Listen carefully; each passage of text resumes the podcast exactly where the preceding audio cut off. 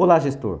Eu sou Robson Benedito, assessor pedagógico da Somos Educação, e a nossa conversa de hoje será sobre o projeto político pedagógico, instrumento e documento básico e indispensável que orientam as práticas em nossas escolas, sobretudo visando as aprendizagens, uma aprendizagem efetiva para os nossos alunos. De acordo com Maria Helena Guimarães de Castro, ex-secretária de Educação do Estado de São Paulo e ex-presidente do INEP, a escola vai muito além da sua estrutura física, dos seus recursos e materiais didáticos de qualidade que são adotados eh, em seu cotidiano.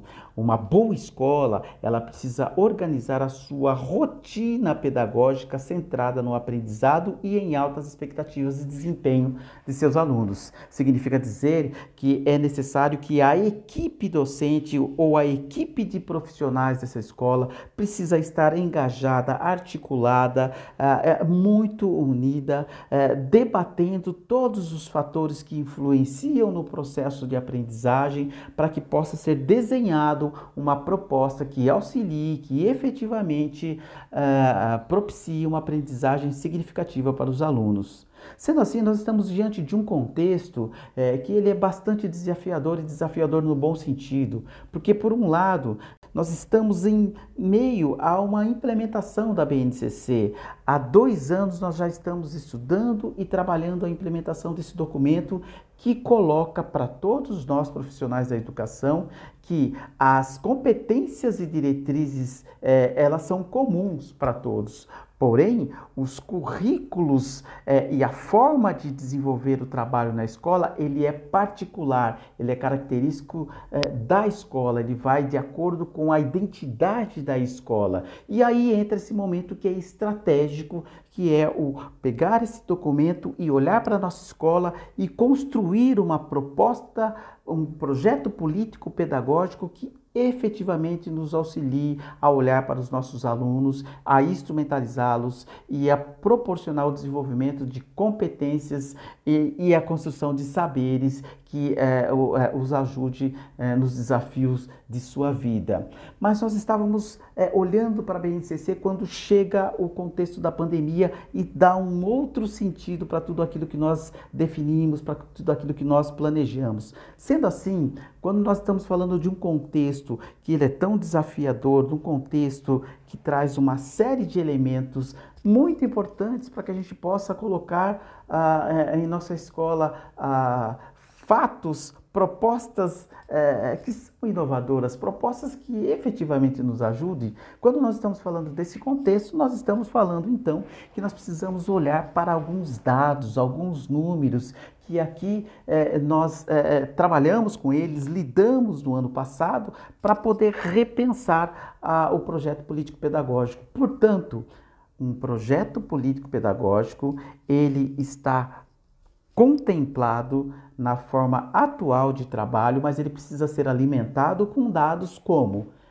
aonde nós queremos chegar, aonde nós estamos, quais componentes curriculares no ano passado é, sofreu muito com o impacto da implementação da BNCC e com a, a pandemia?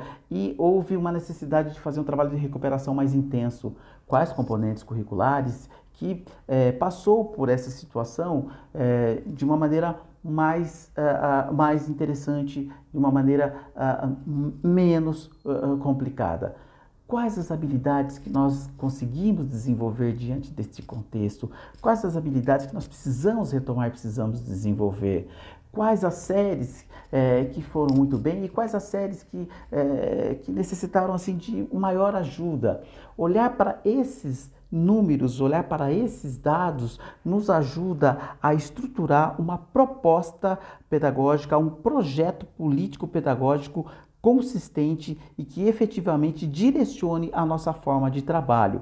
Uma proposta pedagógica, ela precisa ter é, de maneira clara, sem generalizações, ela precisa ter metas, precisa ter meios, recursos, estratégias que são mais eficientes para que possamos desenhar critérios que seja coerente em todos os segmentos e que efetivamente nos auxilie a avaliar, a, os nossos alunos na perspectiva de habilidades e competências, é, que nos auxilie a acompanhar o processo de aprendizagem, que auxilie nas intervenções pedagógicas, é, de modo que nós consigamos levar o melhor para os nossos alunos, para que eles é, saiam protagonistas, sejam, se tornem protagonistas desse processo e tenham autonomia nesse processo também. Sendo assim, é, nós convidamos você, gestor, a considerar, a refletir conosco e a opinar sobre esta temática. E aí, como nós podemos uh, aprofundar este assunto? Qual a sua sugestão para que possamos retomar e contribuir para esse projeto, para esse trabalho que vocês já estão desenvolvendo em suas escolas. Um forte abraço e um excelente trabalho.